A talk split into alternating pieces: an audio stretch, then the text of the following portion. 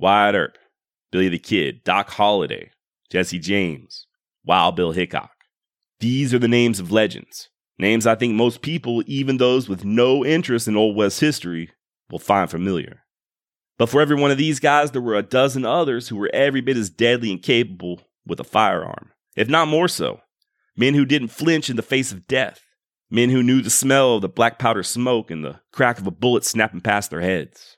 Men who, for whatever reason, are largely lost to history, or at very least just not that well known.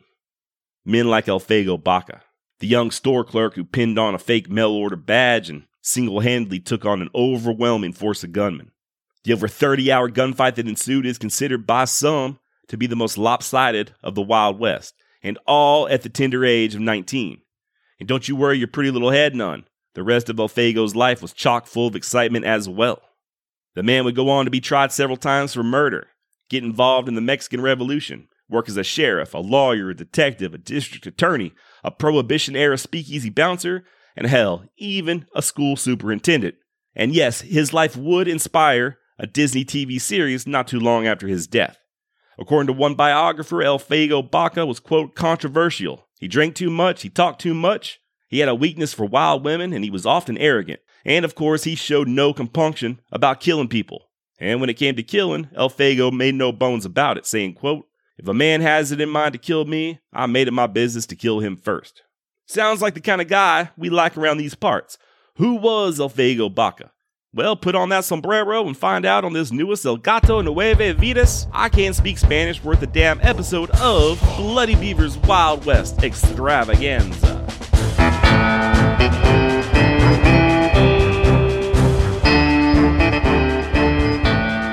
Yeah! Como estas, bitches? My name's Josh, and I'm the host of this monstrosity of a podcast. And today, boys and girls, we are talking about the one and only Elfego Baca. Now, as I touched on a moment ago, he is one of those lesser-known Wild West characters. Lesser-known to me, at least. If you're of a certain age, you're probably at least familiar with the name, as a Disney TV series called The 9 Lives of Elfego Baca aired from 1958 to 1960. Or maybe you're from New Mexico, or you just passed through the tiny town of Reserve, New Mexico, and paused to visit the bronze statue portraying a defiant Elfego stepping out of a half-destroyed shack, six-gun in hand. Familiar with the man or not, stick around because I think you're going to find him pretty dang interesting. And FYI, this isn't going to be a long, detailed account or even a very deep dive into the life of Elfego Baca. If I'm not careful with this podcast, I can bog myself down thinking that each one of these episodes needs to just be as extensively researched as possible, or I have to offer up some sort of new information or new approach to the subject matter. But Daddy ain't no documentarian. Like I always say, I'm just a guy with a $50 microphone and an internet connection. So this is just going to be a fun little Bloody Beaver quickie in order to at least somewhat familiarize ourselves with the seemingly fearless Elfego Baca. Now with that preamble out of the way, let's get it started in here. Wild West pimp style. Mm-hmm. Elfego Baca was born in February of 1865 in the central New Mexico town of Socorro. His parents, Francisco and Juana Maria, would move the family to Kansas just a couple years after Elfego's birth, affording Baca a better education than a boy could then get down New Mexico way. By the way, per usual, my pronunciations are going to be horrendous. So if you're a Spanish speaker, sorry. I took Spanish for 3 years in high school, and I've worked around Hispanic people my entire life. You'd think I'd be better at it by now, but I'm not. However, in my defense, I did have to take speech classes as a little kid. And now look at me. You know, everybody always makes a big deal about Joe Biden overcoming a stutter. Yeah, well, come at me when he's got his own podcast that tens of people listen to. Okay? Back to the story. I did find a source claiming that Elfego was kidnapped by Native Americans at the age of 1 and then quickly returned to his parents. Something he himself allegedly would claim was yet another example of his lifelong streak of good luck. No idea how true this is, though, and regardless, it does appear that Baca spent the majority of his first 15 years in the mostly lily-white town of Topeka, Kansas. Unfortunately, tragedy would strike the Baca family, and over the course of just a few weeks, Elfego's mother, a brother, and a sister would all pass away. And I wasn't able to find out exactly what caused these deaths or when exactly they happened, but a good guess would be around the year 1880. As that's the same time that Elfego and his daddy would move back down to New Mexico territory. Speaking of which, his father, Francisco Baca, wasn't no shrinking violet either. Once back in New Mexico, he'd become a lawman out of Los Lunas. Ended up killing a member of a prominent family while on duty, an action that landed the elder Baca behind bars. Elfego, then just 15 years of age and fearing a lynch mob, ended up breaking his dad out of jail and helping him flee to the safety of Texas. So right off the bat, we know Elfego comes from a tough stock, or at least stock that wasn't afraid to use a gun. And we know young Baca, even at the age of 15, wasn't lacking in nerve. As you can probably guess by the names Elfego, Francisco, and Maria, the Bacas were of Hispanic descent. And the Baca family goes way back in Nuevo Mexico, hundreds of years in fact. They called that land home back when it still belonged to Spain.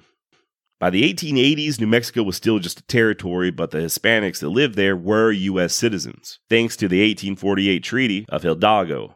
But that didn't necessarily mean that they were treated as such, which brings us to the little village of Upper Frisco Plaza. Frisco, or San Francisco Plaza, was really just a string of 3 villages on the San Francisco River in eastern New Mexico, all within about a mile and a half of each other in present-day Catron County. Back then you had Lower Frisco, Middle Frisco, and Upper Frisco. The only one still in existence is Upper, now known as Reserve, New Mexico. Still a tiny town, by the way, with a population of less than 300. And although you just heard me mention Catron County, way back when that whole area was part of Socorro County. Whose county seat is? You guessed it, Socorro. The same town Elfego was born in and the town that he returned to as a teenager.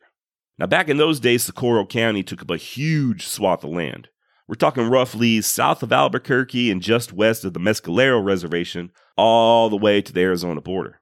Now this used to be Apache land. And even during our story's timeline, it was still a rough and wild country.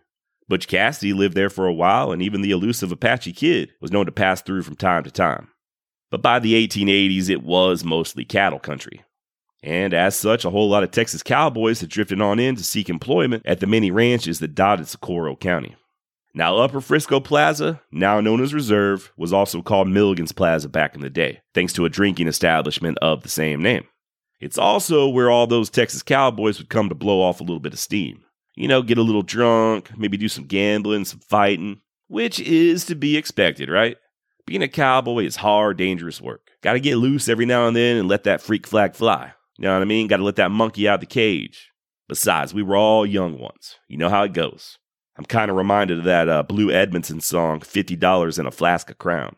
Unfortunately, the Socorro County cowhands began getting a little bit too wild. A lot too wild, actually. As I briefly touched on earlier, the Hispanics who had long called this area home weren't really considered real citizens.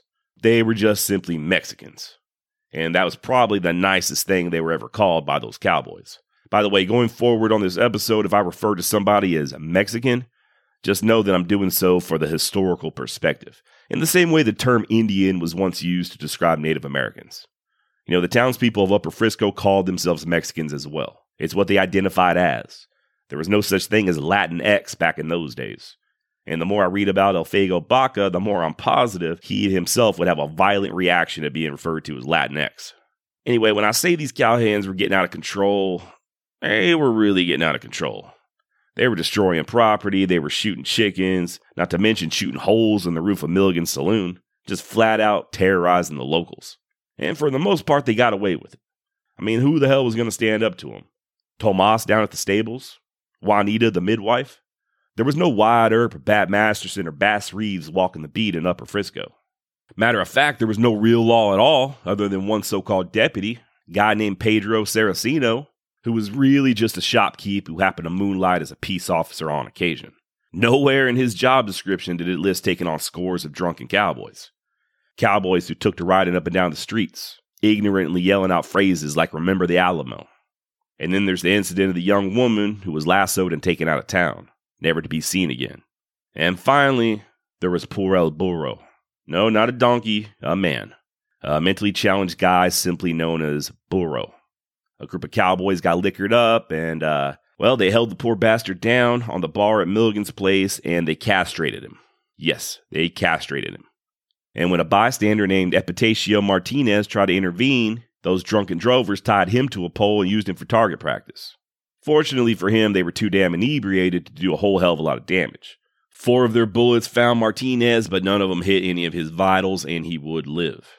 Now at this point, that timid so-called deputy Saracino decided to ride the 130 miles east to Socorro to plead for help, for someone, anyone, to come to the aid of those poor citizens of Frisco. And somehow our very own Elfego Baca, then just 19 years old and working as a clerk in his uncle's store, would answer this call. Now, there's a few versions of what happened, but long story short, Elfego pinned on a fake badge that he had ordered in the mail, basically the equivalent of a little kid's toy badge you'd buy at Walmart, mounted up and rode west toward Frisco Plaza with a Colt 45 resting on his hip. Now, when I first read this, I got some serious Dwight Schrute volunteer sheriff's deputy vibes from this guy. But what happened next would vanquish all similarities to the bumbling Dunder Mifflin paper salesman and bare fact connoisseur. Upon arriving at Upper Frisco, Elfego would waste no time in arresting a drunk cowboy who was shooting off his gun and acting a damn fool. Something that really hurts my feelings considering the current cost and lack of availability of ammunition right now. What's up with that? Any of you gun nuts out there that might know when ammo's going to be available again and I can stop hoarding my precious stock of 9mm? Please email me and let me know. bloodybeaverpodcast@gmail.com. Anyway, back to Elfego. Now, this cowboy he arrested was an employee of rancher John Slaughter, a.k.a. Texas John Slaughter, a guy who definitely deserves his own episode of Bloody Beaver Podcast. The Louisiana-born Slaughter was a veteran of the Civil War and the Texas Rangers before he took to ranching in the late 1870s. He'd eventually become sheriff of Cochise County, Arizona, and even helped track down Geronimo. But back in 1884, he was just ranching, as far as I know, and this Charlie McCarthy character was simply one of his many employees. Like I said, Baca arrested the inebriated buckaroo and hauled him before what passed as a justice of the peace there in Frisco, who, probably not wanting any trouble, simply fined McCarthy $5 and sent him on his way. And as you can imagine, he went right back on to drinking and shooting off his gun. Now, Elfego Baca didn't appreciate this too much. The teenage, 5'7" tall, quote-unquote Mexican, quote-unquote lawman with the fake-ass badge went and arrested McCarthy again. Only problem was, things didn't go quite as smoothly as the first time. And the cowboy did have friends. Just as Elfego was trying to apprehend the man, McCarthy grabbed a pistol out of the holster of his foreman, a guy by the name of Young Parham, and tried to use it on Baca, but to no avail. Elfego wrenched the revolver from his grip and put the tipsy herder under guard in a private residence to once again await the justice of the peace. And this didn't sit too well for the Slaughter Ranch cowboys. Parham, the foreman, told Baca to release McCarthy immediately. Fine him, do what you gotta do, but let the man go. Hell, we got work to do. To which Baca replied, nope. Now here's where things get dicey. Parham wasn't alone. He was being backed up by cowboys from the Slaughter Ranch. How many, I can't say for certain. And I don't think Elfego was alone either, not at this point. In one source I found, Baca had raised a small armed posse when he went to go arrest McCarthy the second time. I assume just some of the long-suffering citizens of Frisco Plaza. Anyway, it didn't matter. You don't get to be foreman for John Bygod Slaughter unless you got some grit, which it looks like Parham had. He demanded once again that McCarthy be released. Tensions were mounting on both sides, and the cowboys soon lost patience and began to close in on the building where Baca was guarding their wayward compañero. Guns drawn, by the way. Upon seeing the weapons, Elfego ordered the advancing cowhands to halt, which I'm sure got him some not-so-nice words thrown his way. Some phrases that were probably just a tad bit culturally insensitive. By the way, this wasn't Baca's first run-in with vigilante justice. A few years prior, he witnessed his own brother lynched by some cowboys, men just like these crowding in on him, and he'd be damned if he'd let these weirdos do the same. He called out to them, saying he was going to give them a count of 3, telling them if they didn't clear out by the time he got to 3, he would open fire. This warning went unheeded, and true to his word, upon yelling out 3, Elfego opened up with that Colt 45 of his. One round shattered a cowboy's knee, and another caught Parham's horse, causing it to rear and fall over on top of the Slaughter Ranch foreman. Now, I did read other versions that have the horse throwing him. Either way, the results were the same. Young Parham, the respected foreman of the Slaughter Ranch, lay dead in the street. Oh boy. Chingao. As soon as the smoke cleared and it was determined that Parham had indeed gone on to meet his Lord and Savior, another cowhand rode hell for leather to the nearby W.S. Ranch. Once there, he told wild tales of a Mexican uprising and the wanton slaughter of Americans. The way he was acting, you'd think General Santa Anna himself had been resurrected and was leading an army of walking dead Mexicans across the border. As you can imagine, this caused quite a bit of alarm. The following day, the W.S. foreman James Cook took a crew of his own cowhands and headed to Frisco Plaza, hoping to help the slaughter hands put down this dangerous revolt. Obviously, when they arrived, they learned the truth.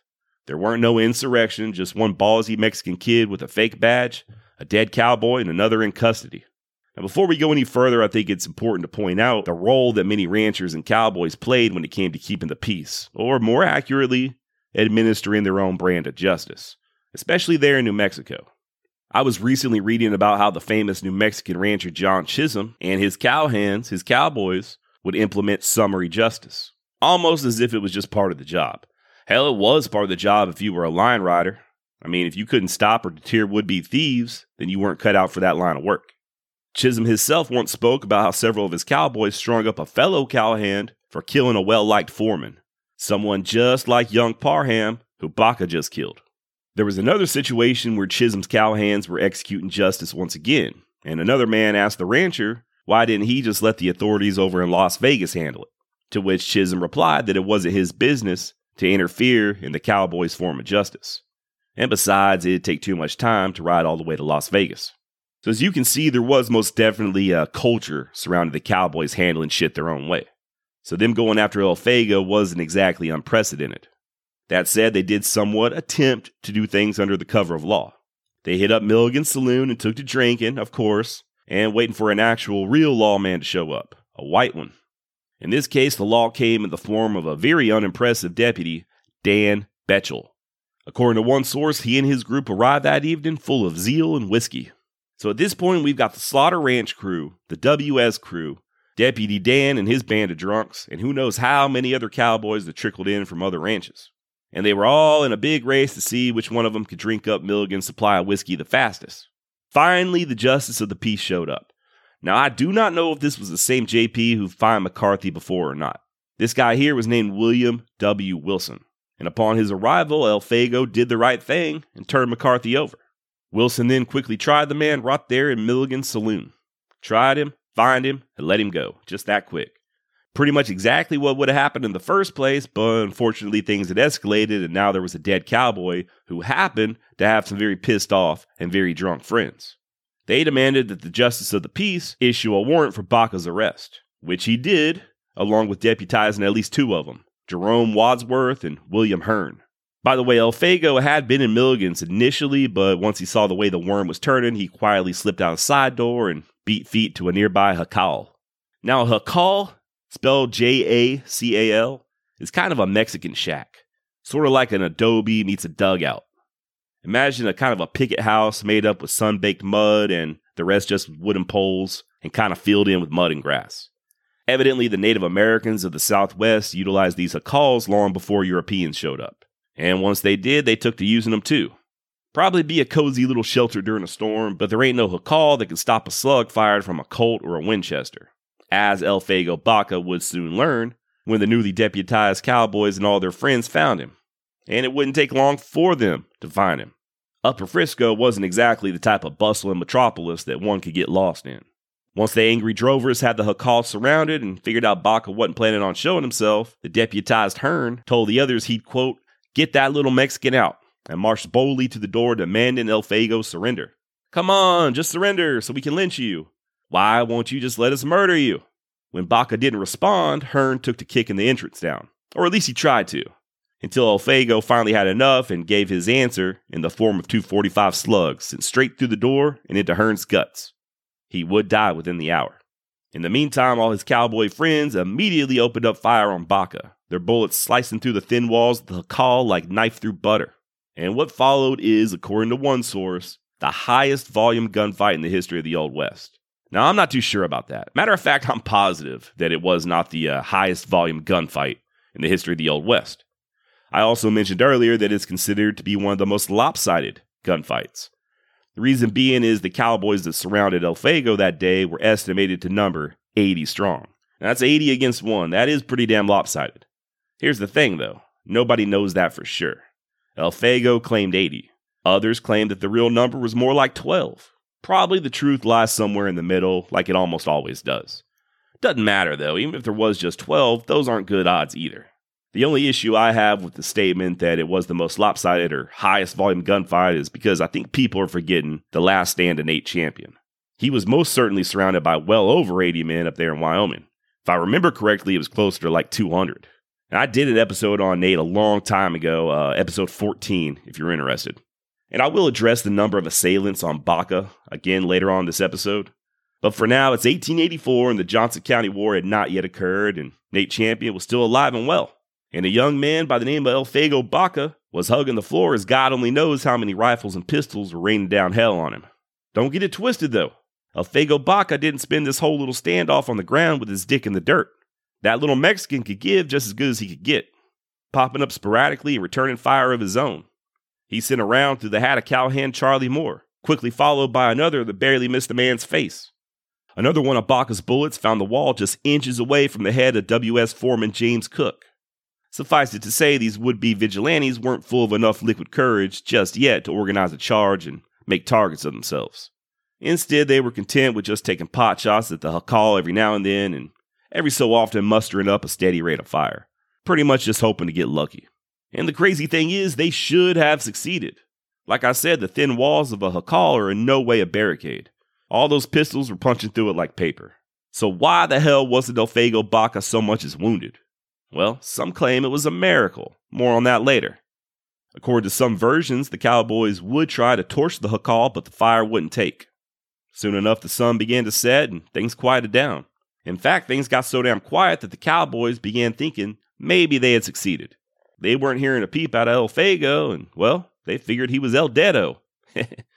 However, there wasn't a man among them who was feeling froggy enough to go investigate. Nah, they'd wait till morning and then go check. Surely, come sun up, they'd find their dead Mexican riddled with holes. Funny thing, though. The next morning, the delicious smell of cooking food wafted from the jacal. Not only was Baca not dead, but all that fighting got the young man a little hungry around the mouth. He fired up a little stove and fried himself up some tortillas and bacon before the morning fighting would commence. I got to imagine him just calmly cooking breakfast like that, pissed off his assailants more than him being alive. Here they were nursing hangovers or taking some hair of the dog, thinking they probably got their man, and it turns out he was just in there casually fixing himself a morning snack. Wasn't too long before the cowboys answered this insult in the form of gunfire. Now, to the herder's credit, one of them would work up enough nerve to approach the jacal using a cast iron cover from a stove as a shield, a mistake he would not make twice.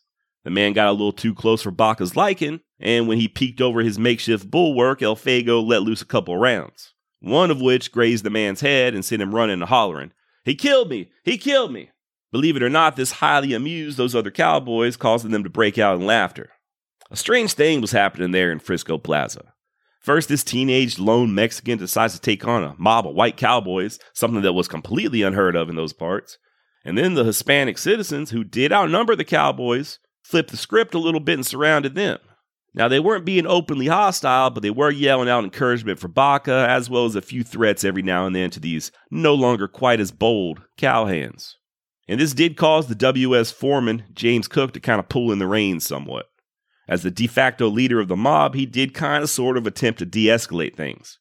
Taking a different tactic, he sent a message in Spanish to Baca, maybe thinking that there was a little bit of miscommunication. Obviously, there was none, and Elfego answered this newest call to surrender with some gunfire of his own. Not sure which aggravated Baca the most. You know, their assumption that he couldn't speak any English, or them thinking he was dumb enough to just give up and let them hang him. No, sir. More gunfire was exchanged, and by the end of the second day, Elfego was still holed up in that jacal, and still very much alive. Finally, that afternoon, a deputy sheriff from Socorro named Frank Rose came riding into town with one of Elfego's amigos, who'd gone for help, Francisquito Naranjo. This is right around the time that other deputy, Betchel, finally poured himself off the bar stool and decided to make an appearance. The damn fool had set out the entire gunfight thus far, content just to lounge there in Milligan's and get his drunk on. And that's exactly where Sheriff Rose sent him back to, having no use for the man and realizing that the burden of simmering things down now lay squarely on his shoulders alone.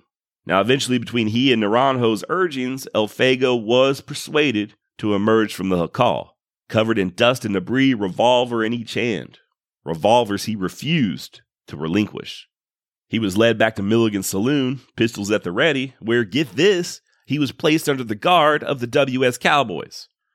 I guess the idea was they were less inclined to lynch him because it wasn't their foreman who had been killed, the main threat being the Slaughter Boys. And also there's the fact that Baca was ready with those revolvers of his. You know, nobody was itching to try him face to face. The next day, November 1st, Elfego accompanied Deputy Rose and Naranjo back to Socorro with an escort of WS Cowboys, who Baca very smartly demanded ride 30 yards ahead of him. 19 years old or not, he weren't nobody's fool, and he damn sure wasn't trying to accidentally get shot in the back. Not a bad idea considering there were two separate plans to ambush and kill Baca during this trip, but both were foiled due to bad planning and corn mash whiskey. Elfego Baca did wind up spending a couple of months in jail there in Socorro. He was tried twice for the murder of Parham and acquitted twice. And that little three-day gunfight there in Frisco was just the beginning of a long and colorful life. His next job would be that of a legitimate deputy up in Albuquerque. Finally traded in that mail-order badge for a real one. And eventually he would become the elected sheriff of Socorro County. Now, as sheriff, Elfego was more than a little unconventional. For instance, if there were prisoners who he felt were given unreasonable sentences, he just simply let them go. Also, when he was elected, there was this huge stack of outstanding warrants. Instead of just going out and rounding up all these bad guys one by one, he sent them letters. Letters that read something along the lines of, "This is Elfego Baca. I have a warrant for your arrest. Please come in by such and such date and give yourself up. If you don't, then I'll assume you intend to resist arrest, and I will feel justified in shooting your damn gringo ass on sight." Now, obviously, I'm loosely paraphrasing here, but you get the gist of it. Most of the offenders did turn themselves in voluntarily. After his stint as sheriff, Baca would work as both a lawyer and a private detective. A funny little incident from his lawyering days. He had this client that got arrested for murder, over an hour away. Upon hearing the news, Elfego wired his client saying, "Be there in an hour, with 3 witnesses." Something tells me that Senor Baca, attorney at law, kept witnesses on retainer. In 1906, he moved back to Albuquerque and went into the newspaper business, publishing the Spanish language La Opinión Pública, and helped form New Mexico's first chapter of the Spanish-American Alliance. He even ran for state Congress in 1912 when New Mexico gained its statehood, but he just didn't get enough votes. Now, back around this time, Mexico was experiencing a revolution. A revolution comprised of many different factions, some of which Elfego Baca would be involved with. As opposed to just sitting on the sidelines and seeing how everything panned out in the motherland, Baca became the official U.S. representative of Victoriano Huerta's Mexican government. He even helped bust one of Huerta's generals, a guy named Joe Salazar, out of an Albuquerque jail. Elfego was arrested for this, but the charges did not stick. The charges never stuck when it came to Elfego Baca. And of course, his legend only grew. Hell, he even had the pleasure of meeting Pancho Villa around this time. Not only did he meet him, but he stole one of his fancy rifles, an action that caused Pancho to place a $30,000 bounty on the old lawman's head.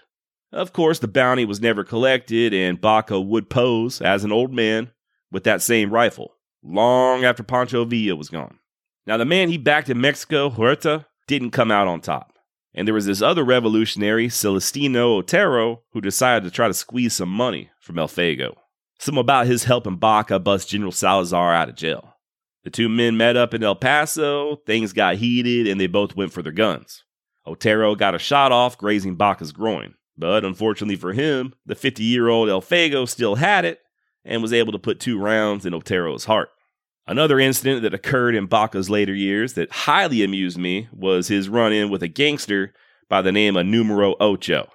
I shit you not. So here's what happened. Baca took a job as a head bouncer in this Juarez nightclub called Tivoli. Now this place was popping, as the kids like to say. It wasn't just some old West saloon. It was a casino, a bar, a theater, all rolled into one. And they hired Elfego for the weight of his name. The idea being that the gangs would stop trying to shake him down if they brought in somebody with Baca's reputation. Well, the name Elfego Baca didn't impress this Numero Ocho guy.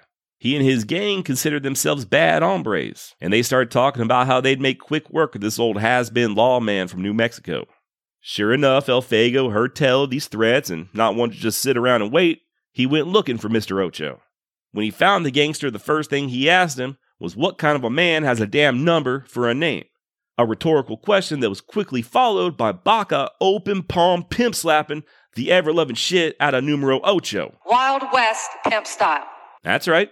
Once again, y'all, I'm not making this up. He slapped Ocho in the face before he had a chance to answer. Then he punched him in the gut, and then With Numero Ocho doubled over and trying to turn around, Elfego kicked the man so hard in the ass that it lifted him up off the ground. Go ahead now and tell me what you're going to do to me. Tell me like you've been telling everybody else. Baca hollered at the gangster. Nothing. Silence.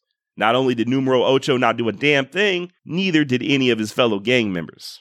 And Elfego Baca would never have any more trouble from this would-be tough guy ever again. Dude is well over the hill at this point in his life, and I've seen pictures of an older Elfego Baca. He ain't exactly the epitome of physical fitness, but the man was just tough as nails, slapping around gangsters like they're some sort of a damn Trump pinata, robbing Pancho Villa, getting in gunfights all over the age of 50 and still coming out on top in every single instance. Now, at some point following his experience down there in Frisco, Baca would get married and have one son and 5 daughters. Later in life, however, it's said that he started hitting the bottle a little too hard, and as we briefly touched on prior, he became a bit of a womanizer. Despite these indiscretions, Elfego Baca would live a long, long time, passing peacefully in Albuquerque on August 27, 1945, at the age of 80. If you care to pay your respects, you can find him resting at Albuquerque's Sunset Memorial Park. The man was born at the tail end of the Civil War and died at the tail end of World War II, just a few weeks after we dropped the atomic bombs on Hiroshima and Nagasaki. Think about that for a second. The Civil War to Nagasaki. What an amazing span of time to be alive, from riding horses and covered wagons to nuclear damn weapons. Now, I guess I should mention that not everybody loved Elfego. Pat Garrett's biographer Leon Claire Metz called Baca a braggart, an insult that I find kind of rich. Talk about the pot calling the kettle black.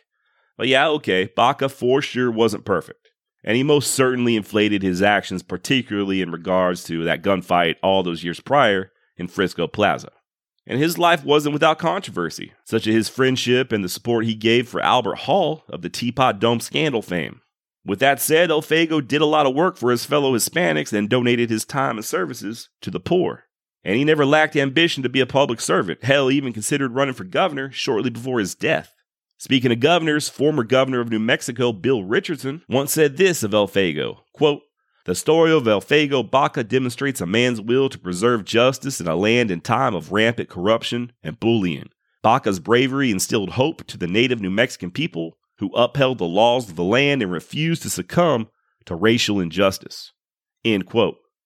As for Baca himself, he was quoted as saying, "In those days, I was a self-made deputy. I had a badge I made for myself. And if they didn't believe I was a deputy, they'd better believe it, because I'd make them believe it." This from a man who once claimed that outlaws could hear his steps from blocks away. And I personally found it interesting that Elfego became a defense attorney.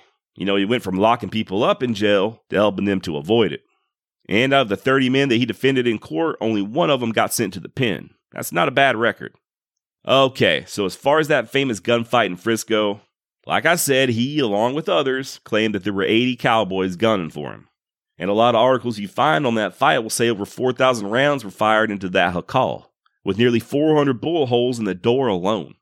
But is any of this true? Well, I kind of like what a guy named Richard DeRee wrote about Baca in an article titled "The Life and the Truth of Elfego Baca." You can find a link to this article in this episode's show notes. DeRee writes, quote, "Baca's early interest in the law and his powerful reputation led him into a long and successful career in both law and politics. As such, he had a ready and willing audience to his glib tongue, and as many of the other Old West characters did, he was not above embellishing his story. The dozen or so shooters at Frisco Plaza soon became 80. The one casualty of the shootout became 4. One wounded man became 8. The 400 or so fired rounds became 4,000, with over 380 bullet holes in the door." End quote. So who the hell knows how many gunmen were involved or how many rounds were fired? Doesn't really change much though, right? Elfego Baca stood down an angry mob and he came out on top. He taught the people of Socorro County that they didn't have to just put up with being treated any which way. And he put those cowboys on notice, just like he said he would, showing them that there was at least one Mexican in that country who wasn't afraid of him. His actions in Frisco had made him a hero for everyone in that part of New Mexico who believed in law and order. And hell, even the cowboys who once wanted him dead had a grudge of respect for the young Hispanic lawman. Matter of fact, the WS Ranch foreman, James Cook, remember him? Decades later, he sent Elfego a photograph with an inscription that read, "To Elfego Baca," in memory of that day in Frisco. And that's about all we've got, but I'm going to leave y'all with two interesting anecdotes when it comes to Elfego. The first is a quote that, well, let's just say it's got a whole lot of truth to it. Baca once said, quote, "If you think about punching someone in the face if wronged, punch them in the face. If not, you'll feel self-conscious about it the rest of your life." End quote. Woo! Do I even have to explain that? Now, obviously, don't go out and punch nobody. Neither I nor Bloody Beaver Podcast endorse or suggest that you go attack anybody. It is an interesting thought, though. I just really like that quote. Another Elfego Baca story goes that one day he and a guy were driving around through Socorro County.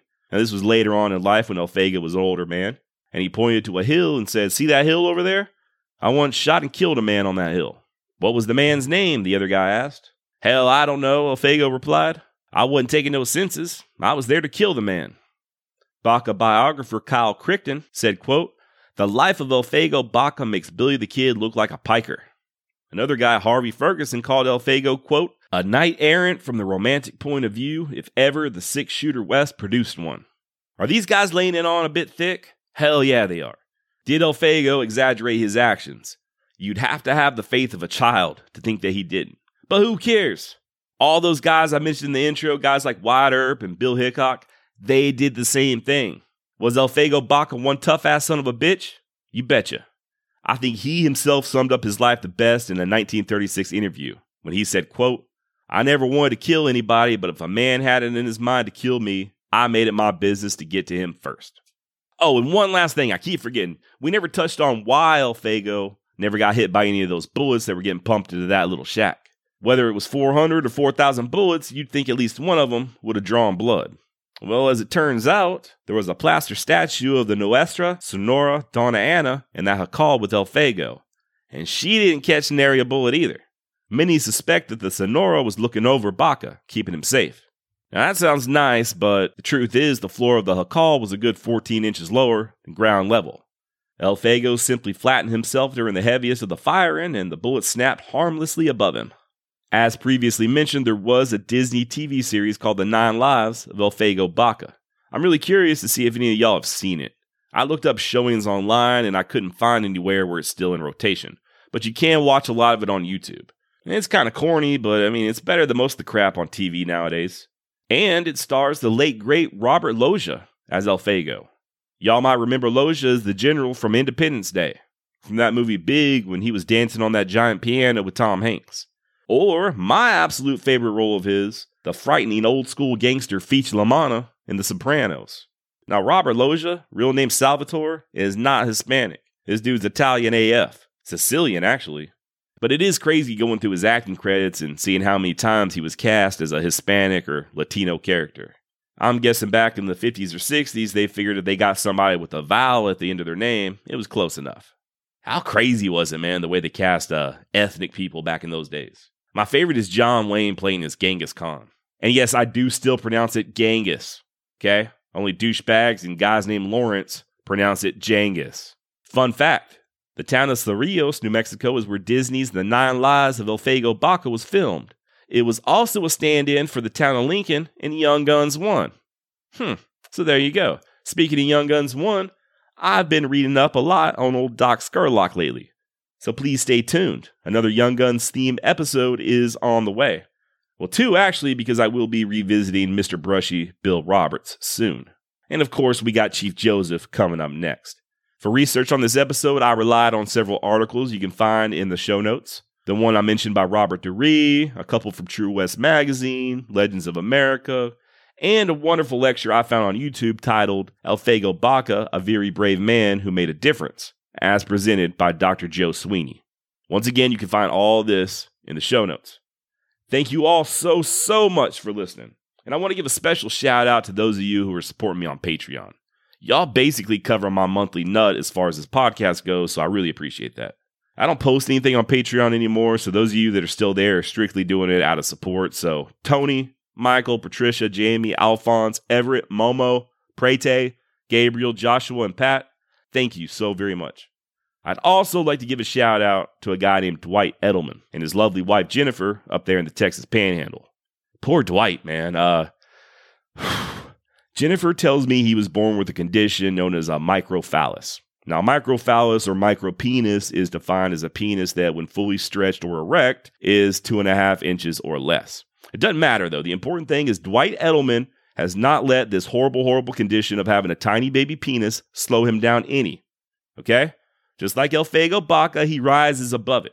Well, I mean, you know, he kind of rises above it. He rises, but you just really can't tell.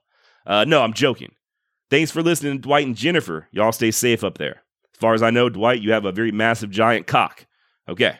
Moving forward, I'd also like to give shout-outs to Steve K., Ethan C., Joshua R., Ethan L., Danny Simmons, Justin Smith, Krista Burke, Corey Hughes, Dwayne, Tom Detroit out there running those damn streets, Joe Ross, Tim Cinnamon with an S. We've got Cinnamon coming to the main stage. Eric Simpson, Joshua T. Can't pronounce your last name, bro. And everybody else.